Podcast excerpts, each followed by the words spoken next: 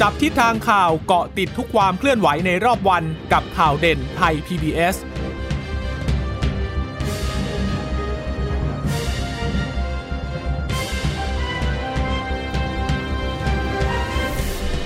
สวัสดีค่ะ สวัสดีค่ะ ต้อนรับคุณผู้ฟังสู่ข่าวเด่นไทย PBS นะคะ เราพบกันเป็นประจำทุกวันจันทร์ถึงศุกร์บ่ายๆ แบบนี้ค่ะ อัปเดตข้อมูลข่าวสารที่เกิดขึ้นในรอบวันนะคะ เช่นเคยกับดิฉันจีราชาตาเอี่ยมรัศมี และคุณพึ่งนภาคล่องพยาบาลค่ะ สวัสดีคุณผู้ฟังนะคะ ที่ติดตามข่าวเด่นไทย PBS เเป็นประจำทุกวันจันทร์ถึงวันศุกร์อย่างนี้นะคะสัก ฝากสวัสดีคุณผู้ฟังที่รับฟังเราด้วยผ่านสถานีทียูที่เชื่อมโยงสัญญาณจากไทย PBS นะคะ วันนี้หลายท่านจริง ๆ แล้วเนี่ยจะต้องได้รับวัคซีนแอสตราเซเนกาเข็มที่ 2 นะคะ แต่ปรากฏว่าก็มีโรงพยาบาลหลายแห่งเนี่ยก็มีการประกาศออกมาบอกว่าขอเลื่อนการฉีดแอสตราเซเนกาไปก่อนนะเข็มที่ 2 ถ้าหากว่ามีแอสตราเซเนกามาเมื่อไหร่เนี่ยก็จะแจ้งให้กับประชาชนนั้นที่ฉีดเข็มแรกไปแล้วเนี่ยได้รับทราบทันทีแต่ว่าในขณะเดียวกันในอีกมุมหนึ่งก็จะเห็นภาพนายกรัฐมนตรีเนี่ยเอ่อได้รับวัคซีนแอสตราเซเนกาเข็มที่ 2 เรียบร้อยแล้วนะคะ วันนี้เมื่อเช้าก็นำครมที่มีอายุเกิน 60 ปีนั้นไปฉีดค่ะ ค่ะก็เอ่อคอรมอเรียบร้อยไปแล้ว แต่ประชาชนทั่วไปเนี่ยอืมก็มีการชี้แจงเหตุผลแล้วว่าทำไมที่ถึไม่งได้ต้องเลื่อนออกไปล่ะ คือไม่ได้เกี่ยวกับว่าวัคซีนมาไม่มานะ แต่ว่าก็ก็มีเหตุผลรับรอง เดี๋ยวไปฟังถึงเหตุผล ที่มีการพูดถึงในวันนี้นะคะ แต่ว่าถ้ามาดูในสถานการณ์ที่เกิดขึ้นนะขณะนี้เนี่ยจำนวนตัวเลขผู้ติดเชื้อรายใหม่ ก็ยังสูงอยู่ค่ะ 2,713 คนสำหรับวันนี้นะคะ เป็นการติดเชื้อในประเทศซะ 2,507 คน จากเรือนจำเนี่ยลดลงละ206 คนนะคะ ดังนั้นระลอกเมษายนสะสมมาถึงตอนนี้เนี่ย 13,350 แล้วเรียบร้อยนะคะ ผู้ป่วยอาการหนัก วันนี้รายงานอยู่ที่ 1,169 คน ใส่เครื่องช่วยหายใจอีก 406 คน ผู้เสียชีวิตที่พบวันนี้เนี่ยเอ่ออยู่ที่ 30 คนนะคะ แล้วก็คนที่เสียชีวิตอายุน้อยที่สุดของที่มีการรายงานในรอบ 24 ชั่วโมงนะ ก็คือ 28 ปีเท่านั้นเองอยู่ในกรุงเทพมหานครด้วย ทีนี้ก็ไปพบคลัสเตอร์ใหม่ ๆ ที่เพิ่มขึ้นอีกหลายจุดหลายพื้นที่เลยทีเดียวนะ ก็ส่งผลทำให้สถานการณ์ณขณะนี้เนี่ย พูดได้เลยว่าคงคงวางใจอะไรไม่ได้ทั้งนั้นนะคะ โดยเฉพาะเมื่อเราพบการรายงานเชื้อกลายพันธุ์อืมจากทั้งในพื้นที่กรุงเทพมหานครก็มีเชื้ออินเดียแล้ว จากพื้นที่ชายแดนใต้นาราธิวาสก็ไปเจอเชื้อแอฟริกาแล้วนะคะอืมที่ก็คงน่าจะ ข้ามมาจากมาเลเซียนั่นแหละก็ก็เข้ามาแล้วแล้วเจอเพิ่มขึ้นแล้วตอนนี้รู้สึกจะอยู่ที่ 8 คนนะอย่างนี้ยังไม่รู้เลขอุ่นใจได้หรือเปล่าอย่างน้อยนะ เชื้อแอฟริกาใต้ก็ยังอยู่ที่บริเวณชายแดนเนี่ยยังไม่เข้ามากลางเมืองเหมือนเชื้ออินเดียนะคือจะอุ่นก็คงไม่ได้หรอก เพราะว่าเราก็ไม่รู้อย่างอย่างที่เราเคยเห็นนะว่าอืมมันพอมีบ่อนการพนันหรือมีอะไรที่มันผิดกฎหมายเนี่ยมันเป็นปัจจัยเร่งปัจจัยเสริม ที่ทำให้เกิดการกระจายไปของเชื้อได้มากขึ้นนะนะคะ คือ คือถ้าจะมองว่าอ่านาราธิวาสอาจจะไกลจากกรุงเทพแต่แบบ ก็ไม่มีอะไรรับประกันไงอืมเชื้ออินเดียอยู่ๆก็มาเจออยู่กลางเมืองอย่างเงี้ย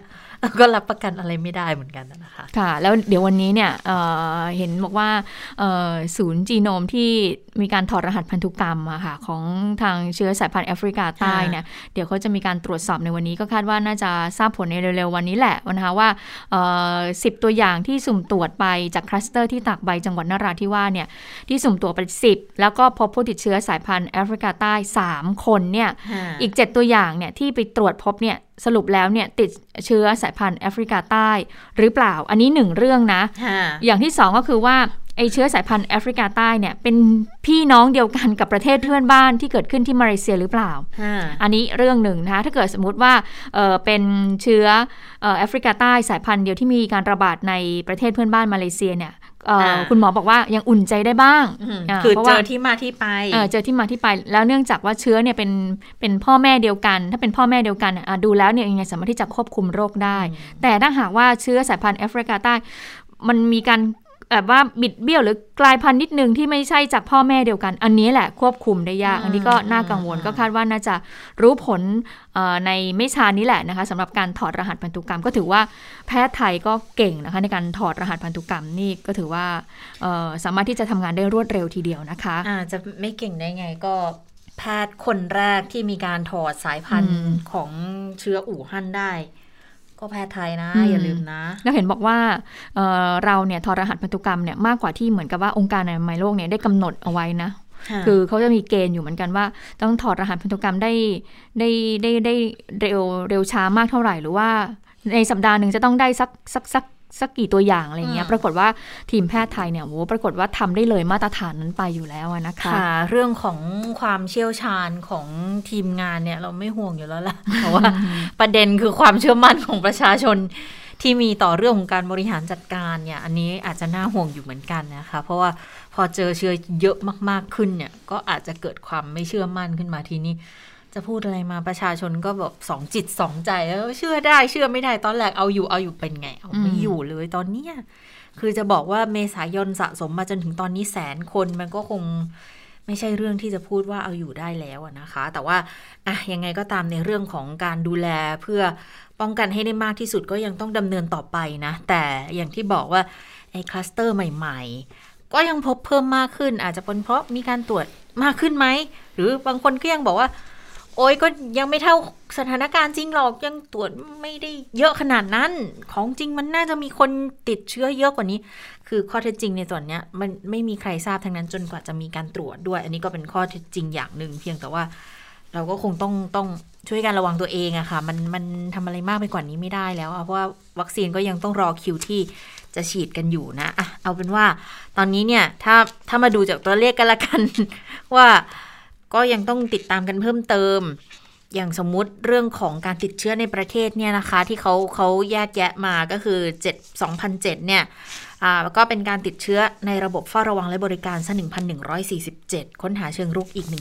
1,311จากเรือนจำจากที่ต้องขัง 209 คนเออ206 คนค่ะ ขออภัย คนที่เดินทางมาจากต่างประเทศเข้าสเตทควอนตินก็เยอะขึ้นคือ 49 คน อันนี้เชื่อว่า น่าจะมีบางส่วนที่มาในลักษณะของการข้ามพรมแดนมา ซึ่งมาถูกต้องตามระบบ คือมาแล้วก็เข้าสู่สถานที่กักอันแล้วก็พอเข้าสถานที่กักการตรวจหาเชื้อก็อาจจะเพิ่มมากขึ้นด้วยนะคะ ค่ะ วันนี้ก็มีผู้ที่เดินทางกลับมาจากประเทศเข้าสเตทควอนตินเยอะทีเดียวนะคะ 49 คนด้วยกันนะคะ ผู้เสียชีวิต ไปดูกันหน่อย 30 คนนะคะ ก็อยู่ในกรุงเทพ 11 คน นครราชสีมาราชบุรี จังหวัดละ 3 คน สมุทรปราการสมุทรสาคร จังหวัดละ 2 คนแล้วก็มีจังหวัดละหนึ่งคนก็มีปทุมธานีสกลนครตากอยุธยาเชียงรายสุรินทร์ชัยภูมินนทบุรีชัยนาทนะคะโรคประจำตัวซึ่งเป็นความเสี่ยงเนี่ย ก็มีความดันโลหิตสูงเบาหวานยังเหมือนเดิมค่ะ ก็เป็นปัจจัยหลักที่ทำให้โรคเนี่ยมีความรุนแรงมากขึ้นนะคะ ปัจจัยเสี่ยงต่อการติดเชื้อก็คือสัมผัสกับผู้ใกล้ชิด อายุค่ากลาง 67 ปีค่ะ ในการเสียชีวิตนะคะ อายุน้อยที่สุด 28 ปี อายุมากที่สุดที่เสียชีวิตคือ 105 ปี รักษานานที่สุด 35 วัน แล้วก็มี 7 คนค่ะ ที่เสียชีวิตในสัปดาห์แรก เจ็ดคนที่เสียชีวิตในสัปดาห์แรกก็คือระยะการรักษาเนี่ยไม่นาน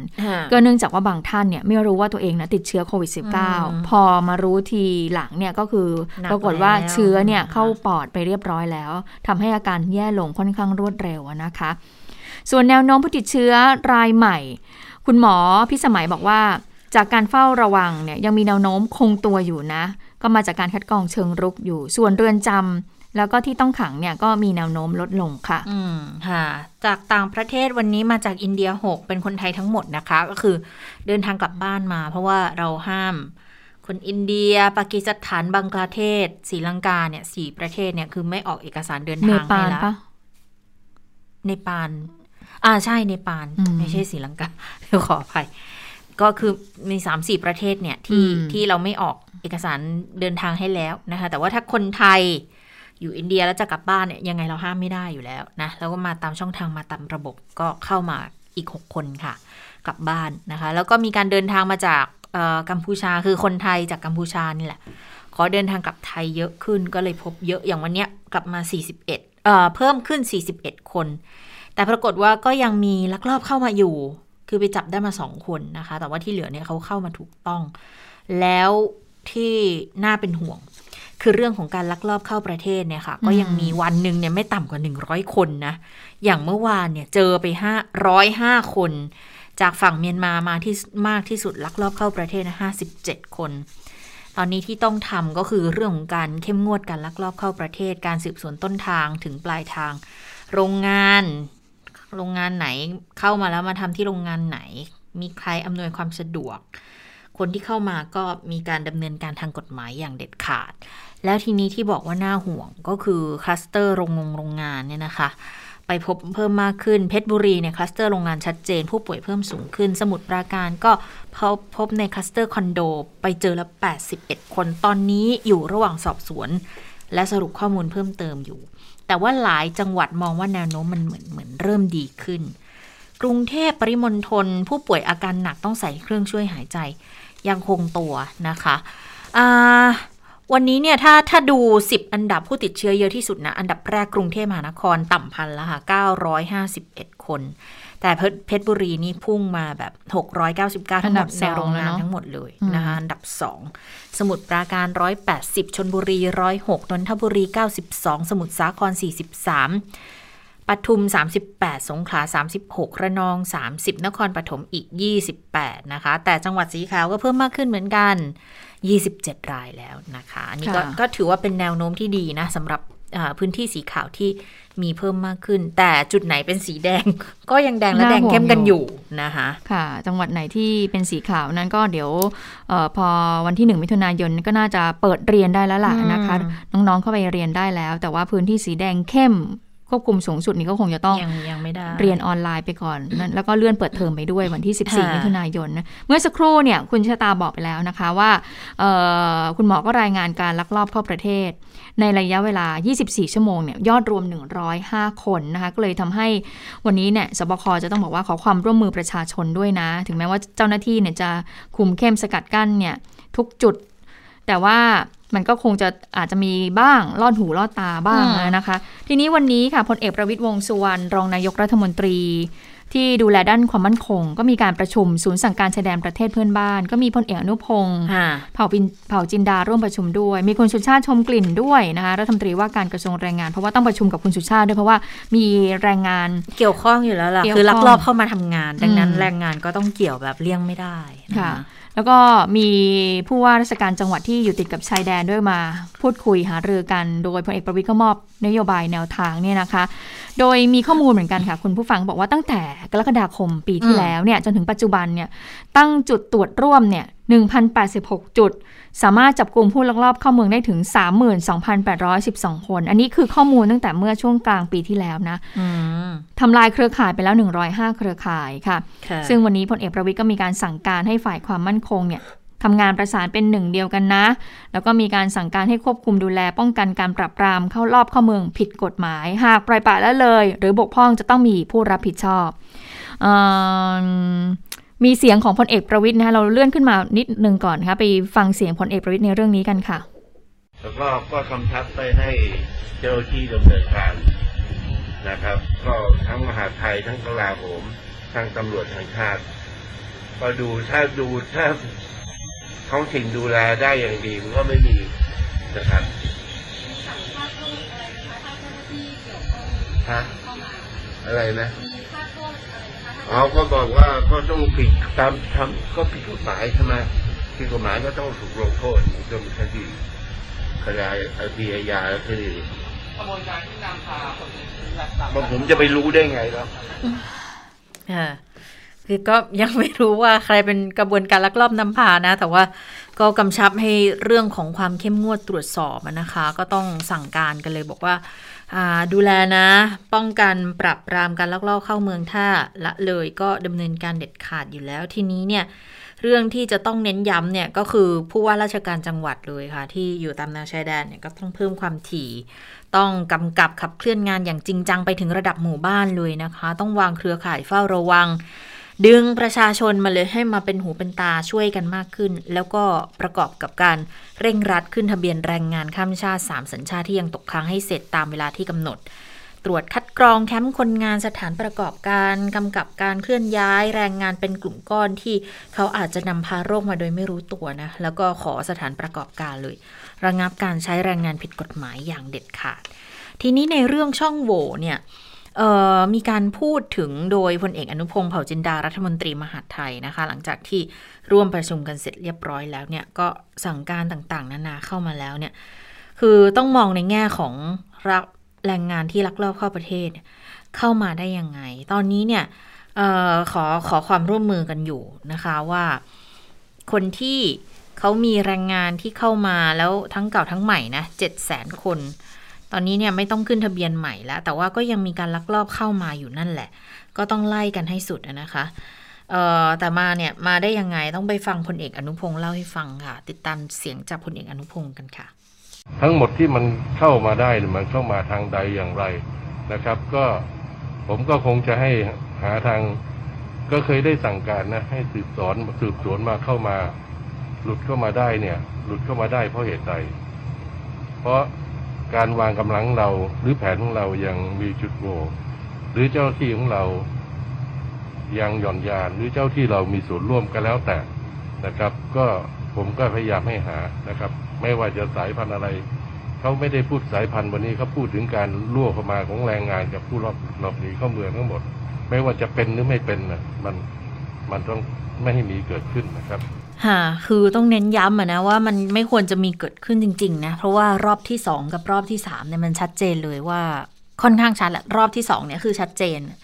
มีหลักฐานชัดเจนว่ามากับการลักลอบเข้ามาของออทั้งคนไทยที่ลักลอบมาจากเพื่อนบ้านอย่างเมียนมาใช่ไหมอ๋อที่ไปที่ทำคนไทยงานกับที่กลับจากออเล่นวันจีวันอะไรอย่างเงี้ยอ๋อสายบันเทิง G1G อ่าเออจีวันจีนะคะแล้วก็ แล้วก็กลุ่มแรงงานข้ามชาติ เพราะว่าไปไปตรวจพบสายพันธุ์แล้วมันชัดเจน แต่ว่าของรอบเนี้ยรอบที่สามเนี่ยสายพันธุ์อังกฤษที่บอกว่าไปเจอที่ทองหล่อตรงกับเออทองหล่อเนี่ยที่ไปตรงกับทางที่เขาระบาดกันอยู่ในกัมพูชาจนป่านนี้ก็ยังไม่ทราบเลยว่ามายังไง แต่ข้อสังเกตก็ ทั้งจากคนที่ข้ามไปเล่นคาสิโนไหมอืมหรือคนที่ไปทำงานที่คาสิโนอันนี้ก็มีการแล้วพูดถึงเหมือนกันนะเออกลับเข้ามาแล้วก็มาทำงานแถวทองหล่อหรือเปล่าอืมอันนี้ตั้งข้อสังเกตกันตั้งข้อสังเกต แต่ยังไม่ไม่ชัดมีหน่วยงานไหนที่ฟันมาชัดอืมๆว่ามันเกิดจากแบบนี้จริงอืมเราเห็นได้แค่ว่าสายพันธุ์มันตรงกัน ตอนนี้ก็แค่รอจากแอฟริกาแหละว่าว่าตรงกับ จากทางมาเลเซียหรือเปล่าอืมนะไหนๆคุณยุทธตาพูดถึงเรื่องของอีกอีกอีกคลัสเตอร์หนึ่งที่เราพบสายพันธุ์ค่ะที่อินเดีย ซึ่งเมื่อวันศุกร์ที่ผ่านมา แล้วก็เพิ่งจะมีการรายงานไปเองนะคะ ก็คืออยู่ที่แคมป์คนงานก่อสร้างหลักสี่นี่เองนะคะที่ไปตรวจพบเชื้อสายพันธุ์อินเดีย ตอนแรกที่เรารายงานในช่วงรายการของเราเนี่ยแค่เท่าไหร่นะ15สิคบนห้าแต่ว่าพอตรวจตอนเยเย็นอะไปมากขึ้นสามสิบหกโอ้เกือบ40คนแล้วนะคะ อันนี้ก็ไม่รู้ว่าจะต้องมีเอ่อ มีผู้ติดเชื้อที่ติดสายพันธุ์อินเดียมากกว่านี้หรือเปล่านะคะก็คงจะต้องรอที่ทางเจ้าหน้าที่เนี่ยไปตรวจออสอบรหัสพันธุกรรมต่อไป ทีนี้เรื่องของแรงงานลักลอบเข้ามาเนี่ยก็เป็นสิ่งที่ทางฝ่ายความมั่นคงนั้นให้ความ กังวลนะคะแล้วก็ให้ความเข้มงวดในการดูแลเรื่องนี้ แต่ว่าติดเชื้อภายในกรุงเทพและปริมณฑลมีสิบตอนนี้ยังน่าเป็นห่วงเลยนะอืมถ้าจะเห็นแผนที่แล้วจะเห็นว่าโอ้โหสีแดงเข้มแจ๋เลยนะคะ ที่ตัวเลขก็ยังไม่ลดลงเลย โดยเฉพาะในกรุงเทพเนี่ยที่ตัวเลขเมื่อสักครู่คุณเจษตาบอกแล้ว ต่ำกว่าพันแต่ก็ 900 กว่ากว่าก็คือยังเป็นตัวเลขไม่ลดลงค่ะเลย คือดิฉันไม่รู้ว่าคุณผู้ฟังหรือดิฉันรู้สึกเหมือนกันไหมก็คือว่าเมื่อก่อนนั้นนี้เมื่อช่วงสักสัปดาห์หรือสองสัปดาห์ก่อนเนี่ยจะมีคุณหมอหรืออหลาย ๆ ท่านที่จะออกมาบอกว่าโอ้ยถ้าตัวเลขเป็นอย่างนี้อย่างนี้ขึ้นมา 2,000 2,000เนี่ยระบบสาธารณสุขในบ้านเรามันจะไม่ไหวแล้วนะเดี๋ยวเราก็มีความกังวลเนาะแล้วก็กลัวว่าออนอกจากเครื่องไม้เครื่องมือแล้วบุคลากรทางการแพทย์เราเนี่ยจะรับมือไหวหรือเปล่า แต่ตอนนี้มันเหมือนกับว่าเราเนี่ยไม่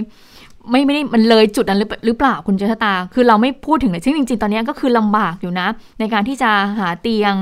หาโรงพยาบาลอ่าสนามที่จะรองรับ แล้วก็เอ่ออุปกรณ์ต่างๆ ที่จะใช้ดูแลผู้ป่วยที่มีอาการหนักนะคะผู้ป่วยสีสีแดงเนี่ย ตรงนี้ยังเป็นปัญหาอยู่นะคะยังไม่ได้อ่าหายไปไหน เพราะว่าจะเห็นได้ว่าตัวเลขเนี่ย มันสะสมมากขึ้นมากขึ้นทุกวัน พบวันหนึ่งสองพันวันหนึ่งสองพันแล้วอย่างที่บอกจะต้องอยู่โรงพยาบาลอีกกี่วันล่ะสิบสี่วัน14วันนะเป็นอย่าคงนหนึ่งน้อยอะนะเออแล้วเกิดว่าบางคนถ้าเกิดว่าไปเจอมีอาการหนักๆจะต้องอยู่มากกว่านั้นนะคะค่ะทีนี้คุณหมอก็เลยมีความเป็นห่วงบอกว่า ที่กรุงเทพเนี่ยมีการเฝ้าระวังอืม26 เขตนะ 32 คลัสเตอร์ มีเพิ่ม 2 แห่งที่มีการรายงานเข้ามาก็คือเขตทุ่งครุเขาบอกว่าเป็นโรงงานตัดเย็บเสื้อผ้า อยู่ฝั่งทนหมดเลย แล้วก็เขตบางแคค่ะ เป็นสถานดูแลผู้สูงอายุเอกชน 3 แห่งนะคะ โดยเฉพาะมีการหารือในประเด็นสถานดูแลผู้สูงอายุ บอกว่าเนี่ยเพราะว่าถ้าเกิดว่าคลัสเตอร์นี้เนี่ยติดเนี่ยมันจะทำให้มีอาการหนักอืมก็คือทำให้ผู้ป่วยมีอาการหนัก แล้วก็มีโอกาสทำให้เสียชีวิตได้นะคะ เพราะฉะนั้นแล้วก็ต้องให้ความเอ่อเริ่มต้นดูแลคลัสเตอร์นี้มากเป็นพิเศษนะคะ รวมถึงต้อง คลัสเตอร์แคมป์คนงานก่อสร้างด้วยนะคะ ที่ขอความร่วมมือบริษัทเนี่ยที่ดูแลแรงงานเหล่านี้เนี่ยต้องจัดให้มีมาตรการที่ดีนะ จัดที่พักอาศัยให้ห้องน้ำห้องท่าเนี่ยจะต้องมีการทำความสะอาดอย่างมากทีเดียวนะคะ ไปฟังเสียงของแพทย์หญิงอภิสมัยกันค่ะในบางคลัสเตอร์เนี่ยมีการเกิดการแพร่ระบาด ในโรงงานใน call center ในตลาดในชุมชน อยากให้สถานประกอบการบริษัทนะคะ ผู้ประกอบการทั้งหลายเนี่ยต้องฟังข่าวแล้วก็ต้องถอดความรู้ว่าที่อื่นที่มีลักษณะการจัดการคล้าย ๆ เราที่เขาติดเชื้อเนี่ย เกิดจากความเสี่ยงปัจจัยเสี่ยงใด เพื่อที่ท่านจะกำหนดมาตรการองค์กรของสถานประกอบการของท่านให้เข้มข้น อย่างกรณีสถานดูแลผู้สูงอายุเนี่ยค่ะเราเน้นย้ำมาตลอดนะคะ ตั้งแต่ปีที่แล้ว เราไม่อยากให้สถานการณ์ลักษณะนี้เกิดซ้ำๆนะคะ ถ้าท่านมีการเปิดกิจการดูแลผู้สูงอายุนะคะ ขอให้ท่านทบทวนมาตรการอย่างรีบด่วนเลยค่ะ แล้วก็จะไม่ให้เกิดการแพร่ระบาด แล้วก็อาจจะเกิดการเสียชีวิตอย่างนี้ค่ะค่ะก็คือที่ทุ่งครุเนี่ยนะที่บอกว่าคือที่ให้ดูคลัสเตอร์โรงงานคลัสเตอร์แคมป์ก่อสร้าง แล้วก็รวมมาถึงผู้สถานดูแลผู้สูงอายุเนี่ยก็จะแบ่งอย่างนี้ค่ะคลัสเตอร์ใหม่ที่ไปเจอที่บอกว่าเขตทุ่งครุนะปรากฏเป็นโรงงานตัดเย็บเสื้อผ้า เป็นทาวน์โฮมด้วย มีคนติดเชื้อ 29 เขตบางแคเนี่ยจะเป็นสถานดูแลผู้สูงอายุเอกชน 3 แห่ง อันนี้มีผู้ติดเชื้ออยู่ 23 คน คือเริ่มต้นที่คลัสเตอร์ดูแลผู้สูงอายุเนี่ยนะคะ ผู้ดูแล3คนเขาติดเชื้อ เขาอาจจะไม่รู้ตัว ปรากฏว่ามาดูแลผู้สูงอายุ ก็ระบาดในผู้สูงอายุเนี่ยทั้ง3แห่งเลย ตอนนี้ก็มีมาตรการให้ผู้ดูแลต้องสวมหน้ากากอนามัยตลอดเวลา ผู้สูงอายุก็ต้องสวมหน้ากากอนามัยตลอดเวลาด้วย ห้ามญาติเยี่ยมกักตัวผู้ดูแลไม่ให้ออกไปนอกพื้นที่ ฉีดวัคซีนให้กับคนที่ยังไม่ติดเชื้อนะคะ แล้วก็ขอให้สถานดูแลผู้สูงอายุอื่น ๆ ที่ยังไม่พบการติดเชื้อเนี่ยวางมาตรการป้องกัน แล้วแคมป์คนงานเนี่ยทำยังไง แคมป์คนงานก็คือบริษัทที่ดูแลแคมป์ค่ะ ไปทบทวนมาตรการจัดการที่พักอาศัยให้คนงานที่ใช้พื้นที่ส่วนกลางร่วมกันห้องน้ำห้องส้วมจุดทานอาหารไซงานต้องเว้นระยะด้วย โอ้ไซงานเว้นระยะนี่ ยังไงเนี่ย ยากเหมือนกันเนาะเวลาเขาทำงานกันอยู่เนี่ย ที่สำคัญก็คือการเดินทางของแรงงานเนี่ยค่ะจากแคมป์ไปที่ก่อสร้างค่ะ อันนี้ต้องยืนยันต้องเน้นย้ำว่าต้องขออนุญาตจากเขตด้วยนะ แผนเดินทางเส้นทางเดินทางต้องชัดต้องรัดกลุ่มห้ามแวะเด็ดขาดระหว่างทาง ตอนนี้ก็ติดต่อทั้งหมดและ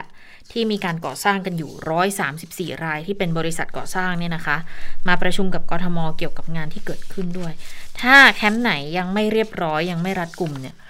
ทางสำนักงงานเขตมีสิทธิ์สั่งปิดเลยนะ แคมป์ดังนั้นแคมป์ดังกล่าวเนี่ยทันที เมื่อกี้เมื่อสักครู่นี้แคมป์คนงานที่ทุ่งครูเท่าไหร่นะที่ติดเชื้อ 20 กว่าคนเนี่ยอันนี้เป็นเป็นเป็นเป็นโรงงานเป็นโรงงานโรงงานเย็บผ้า คือคนอาจจะไม่เยอะแต่ว่าถ้าคลัสเตอร์แบบที่พักคนงานจริง ๆ ตอนนี้ไปประทุที่นนอีกแล้ว อ่า นี่ไง ที่นนเนี่ยเขาบอกว่าแคมป์คนงานก่อสร้างของบริษัท ชิโนไทยเนี่ยนะคะ ที่อยู่ตรงถนนพิบูลสงครามอยู่นนทบุรีนี่แหละนะคะ ปรากฏว่าไปตรวจสอบแล้วเนี่ยแคมป์คนงานก่อสร้างอาคาร รัฐสภาแห่งใหม่ รวมทั้งโครงการก่อสร้างรถไฟฟ้า หลังจากนี้ทำการตรวจเชิงรุกไปเมื่อวันที่ 22 พฤษภาคม ตรวจไป 900 ค่ะ ผลตรวจออกมาติดเชื้อ 519 คน ครึ่งครึ่งเลยนะคะ เกินครึ่งเกินครึ่งด้วยซ้ำเกินครึ่งก็บอกว่าส่วนใหญ่เป็นแรงงานข้ามชาติที่เข้ามาเป็นแรงงานก่อสร้างในไซต์งานดังกล่าวนะคะ ซึ่งตอนนี้เนี่ยทางในอำเภอนนทบุรีเนี่ยเตรียมเสนอให้จังหวัดเนี่ยสั่งปิดแคมป์คนงานแห่งนี้แล้ว ให้แบบปิดชั่วคราวไว้ก่อนนะคะ พร้อมกับเตรียมทีมแพทย์ลงไปคัดกรอง แยกผู้ป่วยที่เป็นคนไทยเนี่ยถ้าเป็นคนไทยก็จะส่งโรงพยาบาลสนามจังหวัดนนทบุรี ถ้าเป็นแรงงานข้ามชาติก็ว่าคาดว่าน่าจะใช้พื้นที่ของแคมป์นี่แหละในบริเวณดังกล่าวนี่แหละ เป็นโรงพยาบาลสนาม เพื่อใช้เป็นสถานที่กักตัวนะคะ ก็มีรายงานว่าในวันพรุ่งนี้ก็จะมีการตรวจคัดกรองคนงานรถไฟฟ้าสายสีชมพูด้วย โอ้โห เยอะจริง ๆ เลยนะคะสำหรับแคมป์คนงานก่อสร้างตรงนี้ตรวจตรงไหนก็เจอแล้วค่ะแคมป์คนงานเนี่ยจับตรงไหนก็เจอ แล้วเนี่ยแรงงานข้ามชาติเยอะซะด้วยนะ แล้วชาเกิดซึ่งทางกรมวิทยาศาสตร์การแพทย์แล้วก็ทางก็คงจะต้องไปสุ่มตรวจอีกเหมือนเดิมแหละว่า เชื้อเนี่ยน่าจะต้องทำควบคู่ควบคู่กันไปแล้วล่ะ ว่าเป็นเป็นเชื้อสายพันธุ์อะไรบ้างนะคะ เพราะว่ามันส่งผลต่อเรื่องของแผนในการที่จะดำเนินการ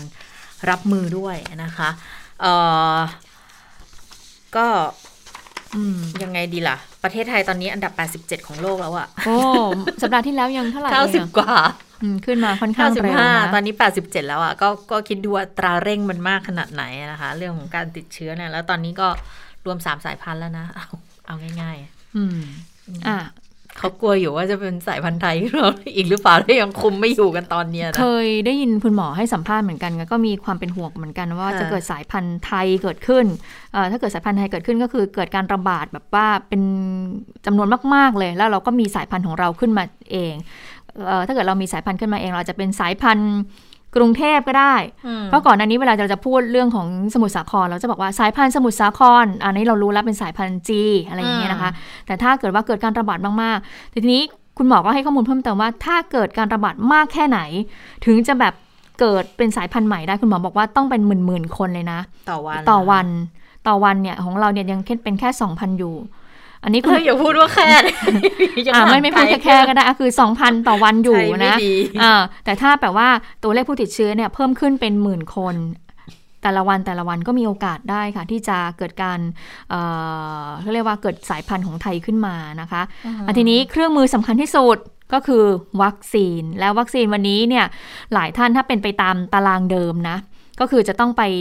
รับการฉีดวัคซีนแอสตราเซเนกาเข็มที่ 2 แล้ว ก็คือห่างจากเข็มแรกประมาณ 10 สัปดาห์ด้วยกันอ่าซึ่งวันนี้เนี่ยจะเห็นนายกรัฐมนตรี คณะรัฐมนตรีหลายท่านที่มีอายุเกิน 60 ปีขึ้นไป ไปฉีดวัคซีนที่สถาบันบำราศนราดูนนะคะ ก็ไปตั้งแต่ช่วงเช้าเลย วันนี้นายกก็พูดถึงเรื่องนี้หนึ่งกันนะคะ โดยวันนี้เนี่ยนายกเดินทางไปรับเข็มที่2นะคะ ก็ไม่อนุญาตให้สื่อเข้าบันทึกภาพ และทำข่าว เนื่องจากสถานที่จำกัด แต่ว่าที่เราเห็นภาพของนายกเนี่ยเพราะว่าเขามีการเอ่อมีการเผยแพร่ถ่ายทอดผ่านทางเพจไทยคู่ฟ้านะคะค่ะก็เลยได้เห็น วันนี้ก็มีรัฐมนตรีอนุทินก็ไปให้อ่าการต้อนรับ คนที่ฉีดให้กับนายกก็คือเอ่อปปลัลัดดเลยกระทรวงสาธารณสุขนะคะ ก็คือคุณหมอเกียรติภูมิวงศ์รจิต เป็นผู้ที่ ปักเข็มให้นายก เข็มแรกนี่เป็นคุณหมอยงเนาะยงค่ะ ซึ่งนายกก็ใช้เวลาเพียง 10 นาทีในการพักรอดูอาการ นายกก็บอกกับบอกว่าทุกคนเนี่ยจะได้ฉีดแน่นอนนะ แต่ว่าเป็นไปตามลำดับความรุนแรง ก็จะเร่งฉีดตามสัดส่วนของจำนวนประชากร เพิ่มลดอย่างไรค่อยว่ากันนะคะ แล้วก็บอกด้วยว่าทุกคนเนี่ยได้รับการฉีดแน่นอน แล้วก็เอ่ออยากให้ทุกคนมาฉีดด้วย แล้วก็ย้ำถึงประสิทธิภาพแล้วก็วัคซีนที่เรามีอยู่เนี่ยทั้งสองชนิด ก็คือซีโนแวคและเอสตาเนี่ยก็คือมีความปลอดภัยแล้วก็มีประสิทธิภาพ อันนี้ก็คือเป็นสิ่งที่นายกได้ย้ำไว้นะคะอมนอกจากนั้นนายกก็พูดถึงเรื่องของสถานการณ์เอ่อการระบาดของที่เราพบผู้ติดเชื้อสายพันธุ์อินเดีย และแอฟริกาใต้ด้วยนายกบอกว่าก็ให้เจ้าหน้าที่เนี่ยติดตามดูอยู่นะคะค่ะก็อืมการฉีดวัคซีนเนี่ยหลายคนอาจจะมีข้อสังเกตข้อสงสัยอยู่ว่า อ้าวแล้วทำไมคนอื่นที่ควรจะได้รับในวันนี้ถึงต้องต้องเลื่อนออกไป แต่ทำไมนายกกับเอ่อคอรมอเนี่ย ถึงยังได้แล้วมีคำตอบในวันนี้ไหมอยู่ล่ะอืมก็อาจจะไม่มีคำตอบ แต่ว่ามีคำตอบที่ชัดเจนว่าการเลื่อนเนี่ยไม่ได้เป็นเพราะว่าอ่าวัคซีนมีไม่พอแต่อย่างใดนะ ทางปลัดกระทรวงศึกษาธิการปลัดกระทรวงสาธารณสุขสาธารณสุขค่ะขออภัยในแพทย์เกียรติภูมิวงศ์รจิต ก็ เป็นคนออกมาให้เหตุผลนี้เองนะ ออกมาให้สัมภาษณ์เกี่ยวกับเรื่องนี้เองนะ ก็บอกว่าที่มีข่าวบอกอย่างว่าชิระอย่างเงี้ยค่ะ เขาเลื่อนนัดฉีดวัคซีนโควิด -19 ของ a s t r a z เซ e c a เข็มที่ 2 ออกไปก่อน บอกว่าเอ้าแล้วเอาไปฉีดให้ใครไหม หรือปรับแผนใหม่ คือคุณหมอก็อธิบายอย่างนี้บอกว่า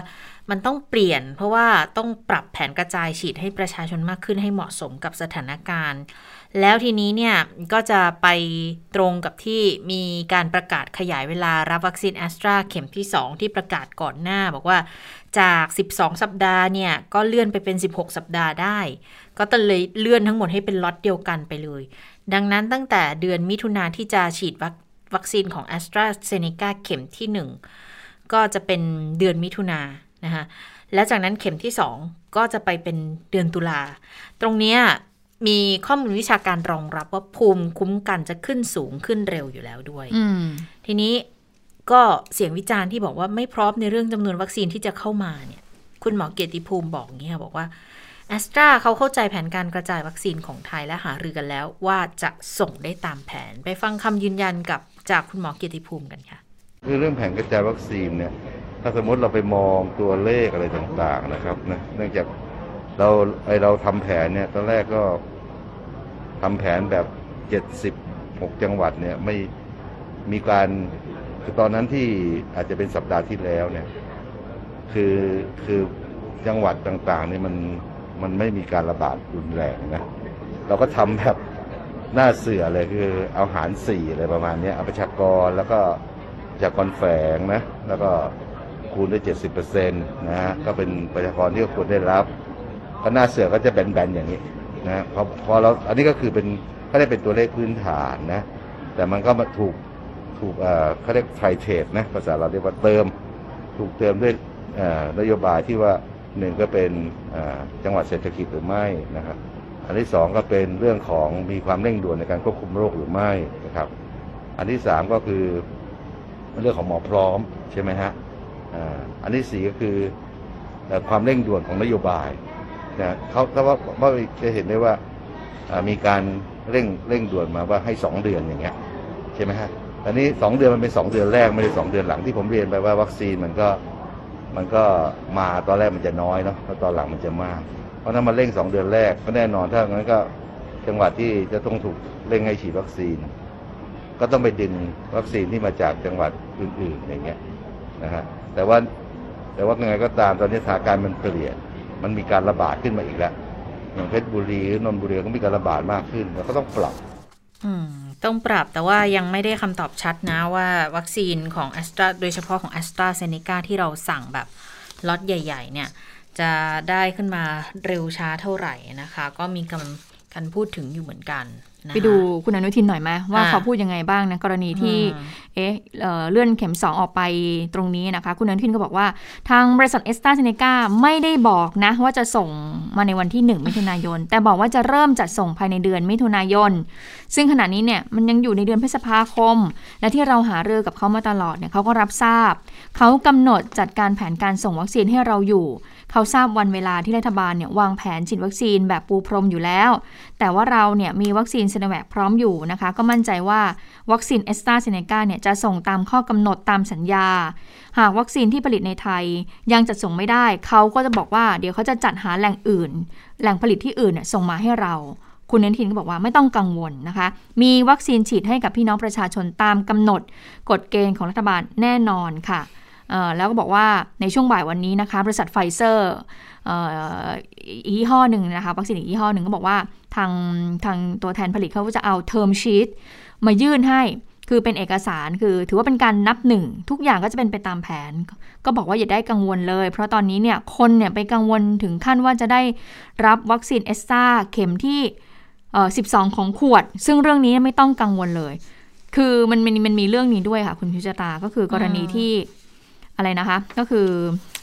เอสซาเนกาเนี่ยก็คือการฉีดเนี่ยให้ได้ 12 โดสต่อ 1 ขวดเนี่ยอ่าคุณอนุทินก็พูดเรื่องนี้ค่ะด้วยนะคะอ่าก็บอกว่าจริงๆเนี่ยตามมาตรฐานเนี่ยแต่ละคน 1 โดสเนี่ยก็คือ5ซีซีตามมาตรฐานนะคะ เพื่อให้ประชาชนได้วัคซีนได้มากที่สุด แต่ทีนี้เอ่อขวดทุกขวดหนึ่งอะอืมเขาที่บอกว่าจะให้ได้ 12 โดสต่อ 1 ขวดเนี่ยคือคือไม่ได้เป็นนโยบาย แต่พยายามดึงยาให้ได้มากที่สุด คือบางทีค้างอยู่ในเข็มไหมหรือยังไงก็ตามเนี่ยก็พยายามที่จะให้ได้แบบนั้นนะคะ แล้วก็ย้ำบอกว่าไม่ใช่หางวัคซีนหรือวัคซีนเหลือจากขวดหนึ่งมารวมผสมกันให้ได้5ซีซีแน่ ๆ อยู่ในขวดเดียวกันแน่ ๆ นะคะ อันนี้ก็เป็นอีกสิ่งหนึ่งที่มีการยืนยันออกมา ส่วนวันที่ 7 ที่บอกว่าจะฉีดให้กับคนลงทะเบียนหมอพร้อมเนี่ย ผู้สื่อข่าวเขาสอบถามว่าสรุปเป็นของ a s t r a z เซ e c a ทั้งหมดไหม สิ่งที่คุณอนุทินบอกก็คือ ก็จะเป็นแอสตราหมดได้ยังไงล่ะ เรามีตั้งหลายยี่ห้อ ฉีดเนี่ยกระจายทั่วไป ทุกคนจะได้รับวัคซีนที่ดีมีมาตรฐานเหมาะสม ส่วนคนที่พูดถึงฉีดซ้ำเข็มที่3เนี่ยคือย้ำว่าทางกระทรวงมีคณะกรรมการวิชาการด้านการแพทย์ พิจารณาอยู่ ถ้าคณะกรรมการบอกให้ฉีดย้ำเข็มที่ 3 ก็ทำเพราะทุกอย่างเนี่ยทำตามหลักวิชาการอยู่แล้วนะคะส่วนเรื่องของการดำเนินการให้ซีโนแวคเขาได้รับการรับรองจากองค์การอนามัยโลก อันนี้คุณอนุทินบอกไม่รู้จะไปกดดันยังไง ไม่ไม่เกี่ยวอะทำไมต้องไปกดดันอะ ก็ซีโนแวคเขาก็ต้องทำงานของเขาอยู่แล้ว เขายื่นเรื่องไปองค์การอนามัยโลกอยู่แล้ว ตอนนี้เนี่ยองค์การอนามัยโลกเขาไปตรวจสอบซีโนฟาร์มเขารับรองซีโนฟาร์ม ซีโนแวคเขาก็ก็ก็ตรวจอยู่รอรับรองอยู่อยู่ในขั้นตอนจะรับรองหรือไม่อันนี้ทุกอย่างมันเป็นเรื่องขององค์การอนามัยโลก ก็มีการตรวจสอบด้วยเช่นเดียวกัน แต่ก็ยืนยันบอกว่าก็ก็มีความปลอดภัยมีประสิทธิภาพสูงเพียงพอ ของไทยเนี่ยออยรับรองแล้วกรมวิทยาศาสตร์การแพทย์เขาก็มีข้อมูลต่างๆก็ฉีดไป 3 ล้านกว่าโดสเนี่ยภูมิคุ้มกันก็สูงขึ้นเหมือนกัน ก็เป็นไปตามหลักวิชาการไม่ใช่ว่าวัคซีนไม่มีคุณภาพ ที่เอามาฉีดให้กับรัฐบาลนะคะทีนี้เรื่องของแอสตราเซเนกาเนี่ยนิดนึงมีมีคุณหมอเกียรติภูมิก็ได้พูดไว้เหมือนกัน คือที่บอกว่าที่แอสตราเขาจะส่งมาให้มิถุนาเนี่ยค่ะบอกว่าล็อตที่ผลิตมาก่อน เราก็อยากจะขอเข้ามาก่อน แต่ทางแอสตราก็มีกระบวนการของเขา คาดว่ามิถุนาจะได้ตามแผน แต่ปัจจุบันไทยมีซีโนแวคอยู่ รุ่นนี้รอ รับรองล็อตรีลิสอยู่ประมาณ2ล้าน5แล้วมิถุนาจะสั่งมาอีก 3 ล้านเป็นอย่างร้อย เอามาประกบกับแอสตราด้วยนะคะ ตามแผนเนี่ยแอสตราเขาจะส่งให้ได้เราให้เราช่วงมิถุนา แต่เขาเป็นบริษัทใหญ่ พอเขาเห็นแผนเราการกระจายวัคซีนที่มีการเปลี่ยน ทุกอย่างก็เลยเป็นไปตามสถานการณ์ แต่ยังไงประชาชนทุกคนต้องได้รับวัคซีนเพื่อสร้างภูมิคุ้มกันทั้งหมด แต่ไม่ได้รับประกันนะว่าใครฉีดของอะไร ไม่ได้บอกอย่างนั้น คือก็ทั้งมีทั้งสองอัน ผสมกันไปแหละ แต่แอสตราเนี่ย มาเมื่อไหร่ไม่รู้ แต่ดูไปดูมาหนูเหมือนว่าเราได้รับวัคซีนเราเอาสงสัยจะเอาซีโนแวคมาค่อนข้างเยอะนะคะ ทีนี้เมื่อสักครู่เนี่ยพูดถึงวัคซีนเข็มที่ 3 เนื่องจากว่ามีการพูดถึงเหมือนกันเพราะว่ามันมีสายพันธุ์อินเดียเข้ามาสายพันธุ์แอฟริกาใต้เข้ามาเนี่ยก็เลยทำให้มีหลาย ๆ ท่านเขามีความกังวลว่าอ้าวแล้วซีโนแวคเนี่ยมีประสิทธิภาพเพียงพอไหมนะคะที่จะรองรับเชื้อสายพันธุ์กลายพันธุ์นี้หรือไม่ ซึ่งคุณหมอหลายท่านเนี่ยก็ ก็ต้องถ้าฟังเนี่ยฟังดูแล้วคุณหมอก็ไม่ได้พูดชัดนะแค่บอกว่าประสิทธิภาพ ในของวัคซีนเนี่ยไม่ดีเท่ากับวัคซีนตัวอื่น ก็คือจะพูดประมาณนี้ แต่ไม่ได้บอกว่าเอ๊จะมีประสิทธิภาพได้มากน้อยแค่ไหนเป็นเปอร์เซ็นต์ออกมานะคะทีททีนี้ก็เลยทำให้หลายคนบอกว่าเอ๊ะถ้าอย่างนั้นตอนนี้เราฉีดซีโนแวคอยู่ แล้วบางคนก็ครบ 2 โดสไปแล้ว แล้วถ้าเกิดจะมีเข็มที่ 3 ออกมาเนี่ยจะทำได้ไหม เรื่องนี้เนี่ยก็เลยมีคุณหมอท่านหนึ่งที่ออกมาพูดเรื่องนี้ก็คือคุณหมออนันต์ จงแก้ววัฒนานะคะ ซึ่งเป็นผู้อำนวยการกลุ่มวิจัยนวัตกรรมสุขภาพสัตว์ และการจัดการของไบโอเทค คุณหมอก็พูดอย่างนี้บอกว่าคำถามที่ว่าวันนี้เนี่ยฉีดวัคซีนเชื้อตายไปแล้ว 2 เข็มอีก 6-7 เดือนข้างหน้าเนี่ยมันมีวัคซีน mRNA เข้ามา นั่นหมายถึงก็คือวัคซีนไฟเซอร์หรือว่าโมเดอร์นาที่ทางเอกชนเนี่ยจะเข้ามาเนี่ย ฉีดแล้วภูมิจะเป็นยังไง ฉีดได้ไหมประมาณนี้นะคะ ทีนี้คุณหมอบอกว่าดูเหมือนจะเป็นข่าวดี แต่ยังเป็นข้อมูลแค่ 2 คนนะครับ อันนี้คุณหมอบอกบอกว่า อาจจะเป็นเพราะว่าเมื่อ 7 เดือนที่แล้วเนี่ยคนที่ฉีดวัคซีนเชื้อตายครบ 2 เข็ม และไม่ได้ติดเชื้อค่อนข้างหายาก ตัวอย่างนี้ก็มาจากอาสาสมัครจากเฟสหนึ่งโดยเมื่อทำการฉีดวัคซีน mRNA ให้กับผู้ที่ได้รับวัคซีนเชื้อตายครบ 2 เข็มไปแล้ว เมื่อ 7 เดือนก่อน แล้วปรากฏว่าไปตรวจภูมิคุ้มกันทุกอาทิตย์เลย หลังจากนั้นผลออกมาดูดีมากเลยครับ นี่คุณหมอบอกนะคะ ก็บอกว่า ดูค่าแล้วเนี่ยโอเค คือก่อนฉีด mRNA เนี่ยภูมิอยู่ที่ 7 เดือนนะว่าต่ำครับ ค่าแอนติบอดีเนี่ยชนิด NRB น้อยต่ำกว่าค่าเฉลี่ยของภูมิหลังติดเชื้อเนี่ยนะคะ ชัดเจน แสดงว่าภูมิจากเชื้อเนี่ยตายอาจจะอยู่ไม่ถึง 6-7 เดือน แต่เมื่อได้บูสตหมายความว่าเมื่อได้ฉีดวัคซีน mRNA เข้าไป 1 เข็มไปบูสต์วัคซีนของซิโนแวค2เข็มที่ฉีดไปแล้วนะคะเขาบอกว่าระดับ NAB เนี่ยนะคะ ก็ แอนติบอดีเนี่ยก็เพิ่มขึ้นอย่างรวดเร็ว แล้วก็ขึ้นสูงสุดมากด้วยนะคะ สรุปค่ะคุณหมอบอกว่า การฉีดวัคซีนกระตุ้นเข็มเดียวในกลุ่มที่ได้เชื้อตาย 2 เข็ม ด้วยวัคซีน mRNA หรืออาจจะรูปแบบอื่นก็ได้ เป็นวิธีการกระตุ้นภูมิคุ้มกันให้อยู่ในระดับสูงได้ดีครับ อืมแล้วก็มีการเขียนโน้ตบอกว่าวัคซีน mRNA ในการทดลองนี้เนี่ย ไม่ได้ใช้ไฟเซอร์หรือโมเดอร์นานะ แต่ว่าเป็น mRNA วัคซีนที่จีนผลิตขึ้น แต่คุณหมอก็บอกว่าก็ไม่มีอะไรแตกต่างจาก mRNA ที่ใช้กันอยู่ในปัจจุบันค่ะ ก็คือสรุปว่า 2 ตัวในการในผลการทดลองการใช้จริงเนี่ยนะคะ ก็คือฉีดวัคซีนชนิดตาย 2 เข็มไปเนี่ยแล้วปรากฏว่าหลังจากนั้นเนี่ยผ่านไปก็ไปฉีด mRNA ซ้ำบูสต์เข็มหนึ่งเนี่ยก็ถือว่าทำให้ภูมิคุ้มกันขึ้นค่ะ ค่ะ เหมือนเหมือนเหมือนมีทหารจากหลาย หลายหน่วยเงี้ยเนาะมาช่วยกันมากขึ้นที่ฉีดไปเคยมีเคยมีคนยกตัวอย่างให้ฟังไงว่าเออบางยี่ห้ออาจจะเป็นเหมือนแบบทหารอากาศ แล้วตอนนี้เรามีแต่ทหารอากาศอย่างเดียว แต่ถ้าได้อีกยี่ห้อที่เป็นทหารบกเข้ามาช่วยอ๋อก็จะทำให้การลบเนี่ยมันมีประสิทธิภาพมากยิ่งขึ้นอืมดิฉันยังคุยเล่นกับคุณชะตาเลยบอกว่า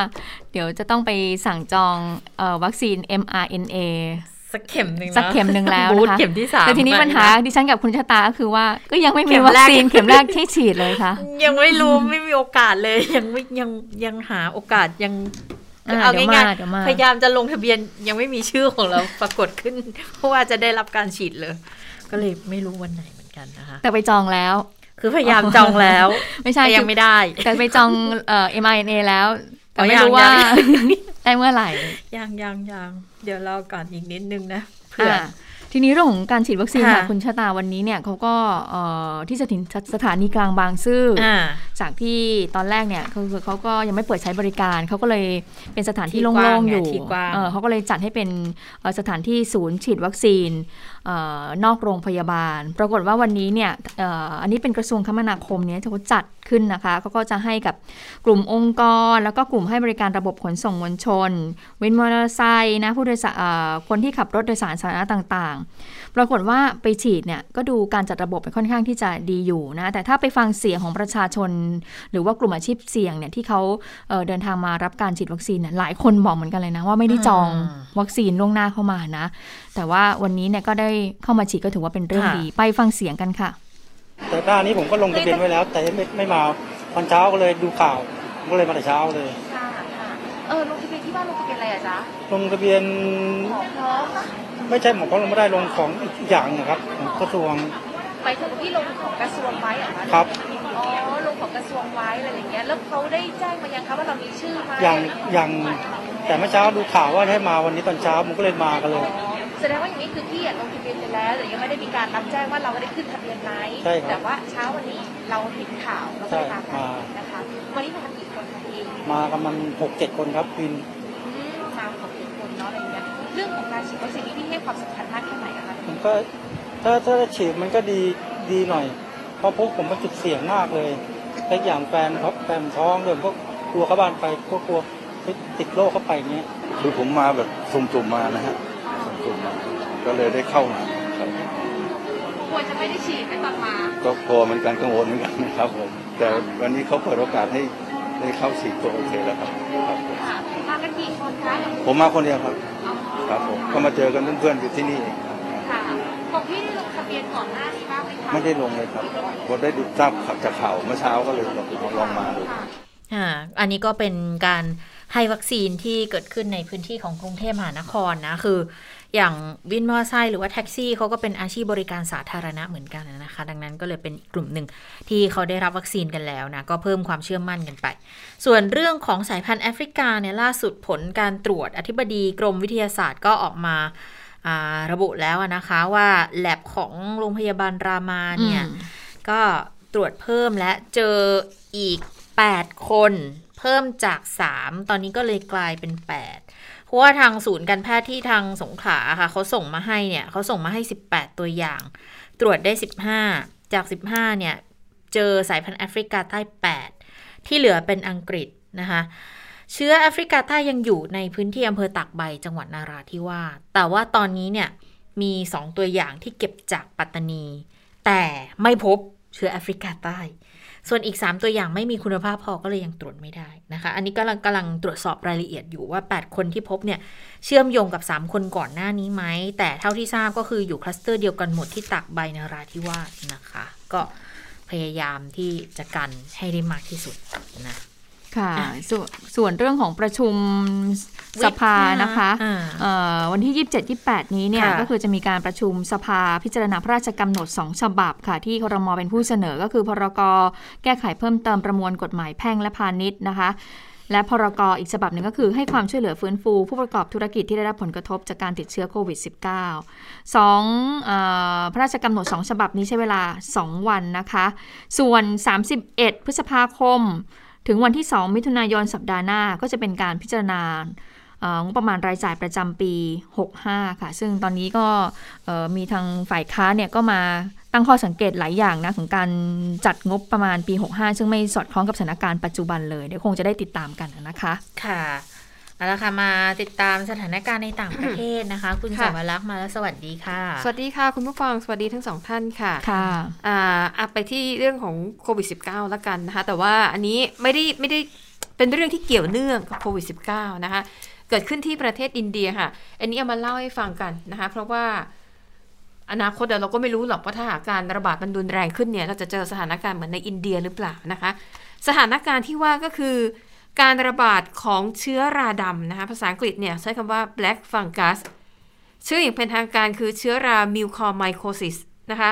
เรียกง่ายๆกันว่าเชื้อราดำปรากฏว่าเชื้อราดำเนี่ยจริง ๆ แล้วแต่เดิมเนี่ยการเกิดเชื้อราดำในผู้ป่วย มีน้อยมากนะคะ อย่างในอินเดียเนี่ยโรงพยาบาลบางแห่งเนี่ยปีหนึ่งจะมีคนที่ป่วย ด้วยโรคเชื้อราดำเนี่ยปีหนึ่งอะหนึ่งถึงสองคนเท่านั้น แต่ตอนนี้ค่ะ เจอหลักร้อยเลยนะคะ แล้วโรคนี้เนี่ยโอกาสเสียชีวิตสูงมากคือ 50-50 นะคะ แล้วก็ถ้าป่วยปุ๊บเนี่ยจำเป็นจะต้องได้รับการผ่าตัดอย่างเร่งด่วนค่ะ ซึ่งถ้าหากผ่าตัดหรือไม่ทันหรือว่ามันเชื้อราดำมันลุกลามเนี่ยนะคะ อาจถึงขั้นทำให้ต้องสูญเสียอวัยวะไม่ว่าจะเป็นดวงตาหรือว่าขากรรไกลเนี่ยคือแพทย์ต้องตัดออกนะคะเพื่อรักษาชีวิตของผู้ป่วย และถ้ารักษาไม่ทันเนี่ยอัตราการเสียชีวิตสูงถึง 94%ที่น่ากังวลเนี่ยนะคะเพราะเขาพบความเชื่อมโยงกันระหว่างการระบาดของโควิด -19 กับการเพิ่มขึ้นของโรคเชื้อราดำคือตามปกติแล้วเนี่ยนะคะเชื้อราสกุลนี้เนี่ย มันจะอยู่ในอากาศในดินในต้นไม้ หรือแม้แต่ในโพรงจมูกของคนที่สุขภาพดี แต่คนที่จะป่วยจริง ๆ เนี่ยน้อยมาก และตอนนี้ค่ะในอินเดียมีการระบาดด้วยโรคเชื้อราดำถึง 7 รัฐ สาเหตุเนี่ยนะคะ แพทย์เนี่ยพบว่ามันมีความเชื่อมโยงกับการใช้ยาสเตียรอยรักษาโควิด -19 เพื่อไปกดภูมิคุ้มกันนะคะพอไปกดภูมิคุ้มกันทำให้โรคเชื้อราดำมีโอกาสที่จะเกิดสูงขึ้น และยังพบว่า คนที่ป่วยเป็นโรคเบาหวานมีความเสี่ยงสูงที่จะติดเชื้อราดำอันนี้ก็เป็นผลสืบเนื่องที่เกิดจากการระบาดของโควิด -19 นะคะ จริงๆตัวโควิด -19 เองก็น่ากลัวอยู่แล้ว ยังมาเจอกับโรคเชื้อราดำอีกนะคะ แต่ว่าตอนนี้เนี่ยยังเป็นปัญหาที่เกิดขึ้นในอินเดียเท่านั้นนะคะ ยังไม่ได้มีรายงานว่าเกิดปัญหาในลักษณะนี้ในประเทศอื่นๆ ส่วนอินเดียนั้นจำนวนผู้ติดเชื้อตอนนี้นะคะ สะสมมีมากกว่า 26 ล้าน5แสนคนแล้วนะคะ อีกไม่กี่วันก็คงจะแตะหลัก3แสนแหละนะคะ ส่วนผู้เสียชีวิตค่ะผู้เสียชีวิตเนี่ยนะคะก็ขออภัยผู้เสียชีวิตตอนนี้ในอินเดียเนี่ยใกล้ๆจะแตะ 3 0 0 0 0 0 คนแล้วนะคะ แต่ว่าผู้ติดเชื้อเนี่ยมากกว่า 26 ล้าน5แสนคนอะไปต่อที่เรื่องของอุบัติเหตุในเมืองท่องเที่ยวทางตอนเหนือของอิตาลีนะคะ มันเป็นเหตุการณ์ที่เกิดขึ้นในแคว้นเพียมอนเตอยู่ทางตอนเหนือ นะคะ แล้วก็มันเป็นแหล่งท่องเที่ยวชื่อดังนะคะที่มีภูเขาเนี่ยอยู่แนวเดียวกับเทือกเขาแอลป์แล้วก็มีทะเลสาบที่สวยมาก แล้วปรากฏว่ากิจกรรมหลักๆ ที่นักท่องเที่ยวต้องการมาชื่นชมเนี่ยนะคะ คือการนั่งกระเช้าจากยอดเขา แล้วมันก็จะกระเช้าเนี่ยจะค่อยๆเลื่อนลงมานะคะ เราก็จะเห็นความงามของเออเทือกเขาแอลป์นะคะ ของทะเลสาบที่อยู่ด้านล่าง กระเช้านี้นะคะจะใช้เวลานั่งเนี่ยประมาณ 20 นาทีหนึ่งคันเนี่ยบรรจุได้ผู้นักท่องเที่ยวได้มา 15 คนนะคะ ปรากฏว่าเมื่อวันอาทิตย์ที่ผ่านมาค่ะ เกิดอุบัติเหตุขึ้น เมื่อกระเช้าที่ว่านี้นะคะ มันร่วงลงมาแล้วก็ตกลงกระแทกพื้นนะคะ เหตุเกิดบริเวณเนินเขาเเหตุการณ์นี้นะคะทำให้คนที่อยู่ในกระเช้านั้นอะเสียชีวิตเกือบหมด ก็คือมี 15 คนเสียชีวิตไป 14 คน ผู้รอดชีวิตตอนนี้มีเพียงรายเดียวนะคะแต่ว่าเป็นเด็กอายุ 5 ขวบเท่านั้น และอาการของเด็กคนนี้ก็ไม่ค่อยดีด้วยนะคะ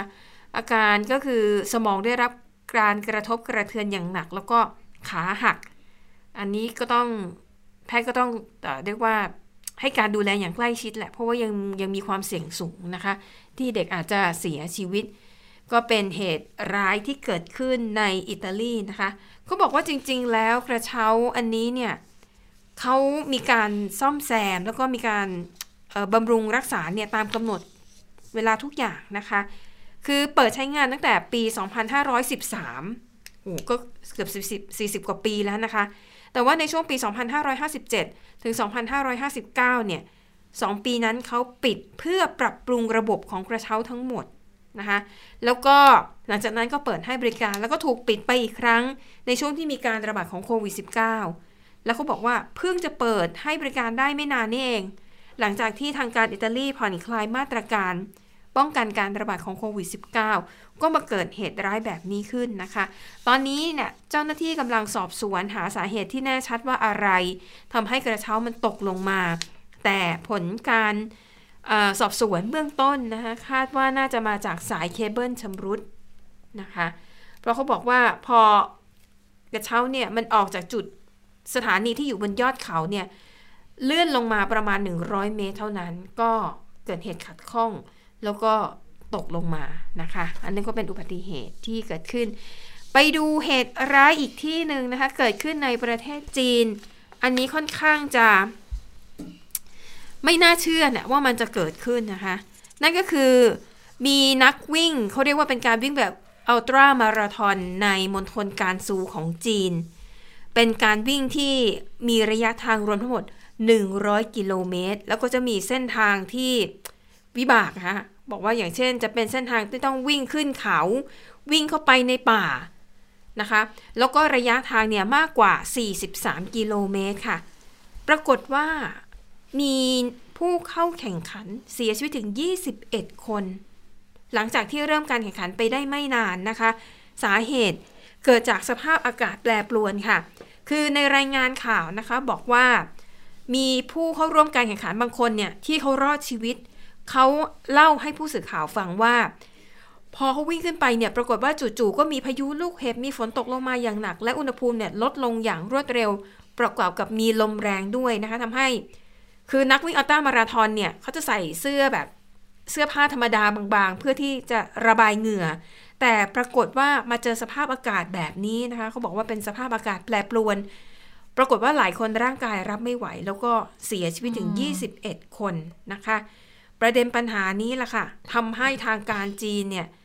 เออสอบสวนนะคะสาเหตุที่เกิดขึ้นว่าจริงๆ เหตุการณ์แบบนี้ไม่น่าจะเกิดขึ้นนะ ทั้งในแง่ของคนที่เป็นผู้จัดการแข่งขัน คือควรจะต้องมีการเตรียมความพร้อมที่ดีกว่านี้นะคะพอมีปัญหาแบบนี้เกิดขึ้นมาค่ะ ก็เลยทำให้ในสื่อสังคมออนไลน์เนี่ยมีการพูดถึงว่าจริง ๆ แล้ว เรื่องของการจัดการแข่งขันวิ่งในระยะต่างๆ ไม่ว่าจะเป็นอัลตร้ามาราธอนวิ่งมาราธอนฮาล์ฟมาราธอนหรือว่ามินิมาราธอนทั้งหลายเนี่ยที่ในช่วงหนึ่งหลาย ๆ ประเทศนิยมมากนะคะ คือจัดการแข่งขันกันแบบ แทบจะทุกสัปดาห์เลยค่ะ แต่ว่าในจีนเนี่ยเขาก็บอกฮิตเหมือนกัน แต่ปรากฏว่าพอมันฮิตมากขึ้นเนี่ยนะคะ ผู้ที่จัดการแข่งขันบางรายเนี่ยไม่ได้มาตรฐาน เหมือนกับจัดขึ้นมาเพื่อหวังที่จะให้มีคนเข้ามาร่วมวิ่งเยอะๆแล้วก็จะได้ค่าตั๋วมากขึ้นนะคะ ซึ่งประเด็นนี้ค่ะก็มีการพูดถึงตัวเลขนะคะ ทางสมาคมนักกีฬาของจีนเนี่ยเขาบอกว่า ถ้าหากเปรียบเทียบนะคะ ในประเทศจีนในปี 2018 มีการจัดการแข่งขันมาราธอนในระยะต่างๆ รวมแล้วเนี่ยมากกว่าการแข่งขันที่จัดขึ้นเมื่อปี 2014 ถึง 40 เท่า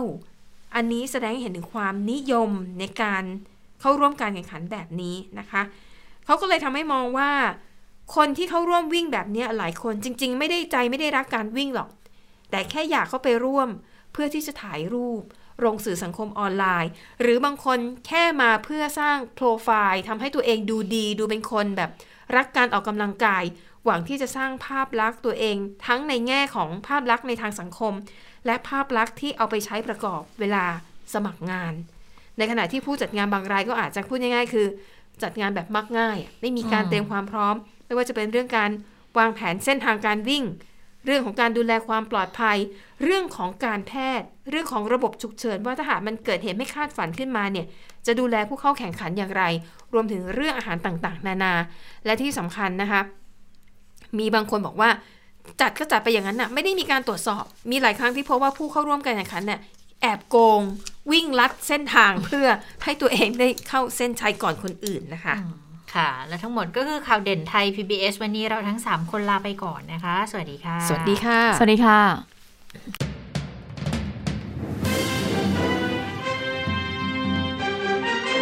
ติดตามข่าวเด่นไทย PBS ได้ทุกวันจันทร์ถึงศุกร์เวลา 15 นาฬิกา